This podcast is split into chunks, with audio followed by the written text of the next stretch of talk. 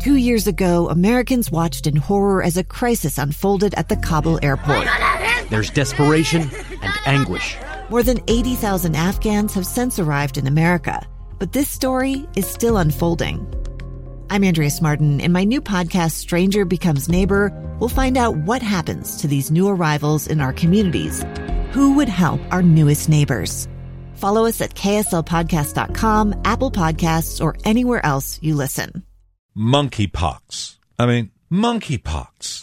Undoubtedly, when you first heard about it, you or someone you love immediately started scratching and going, ooh, ooh, ooh, ooh. But there are two types of people in this world those who did the ooh, ooh, ooh, ooh thing and those who rolled their eyes at it. And that's the problem with these scientists. Now, I respect and appreciate the miracles they create in their laboratories. They've cured countless diseases, but they are absolutely horrible at naming sicknesses. I mean, monkeypox. Very descriptive. It originated in simians and it causes pox, pus filled lesions on the skin. But monkeypox.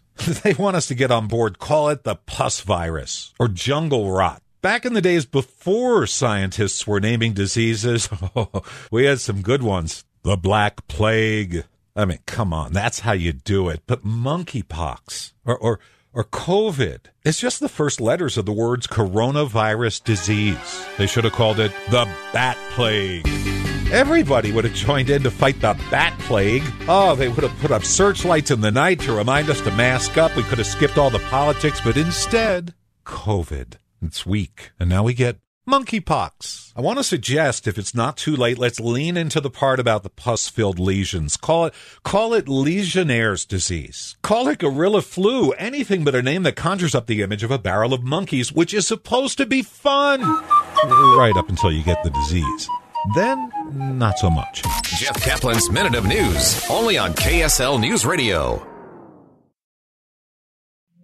Two years ago, Americans watched in horror as a crisis unfolded at the Kabul airport. She was tear gassed and beaten.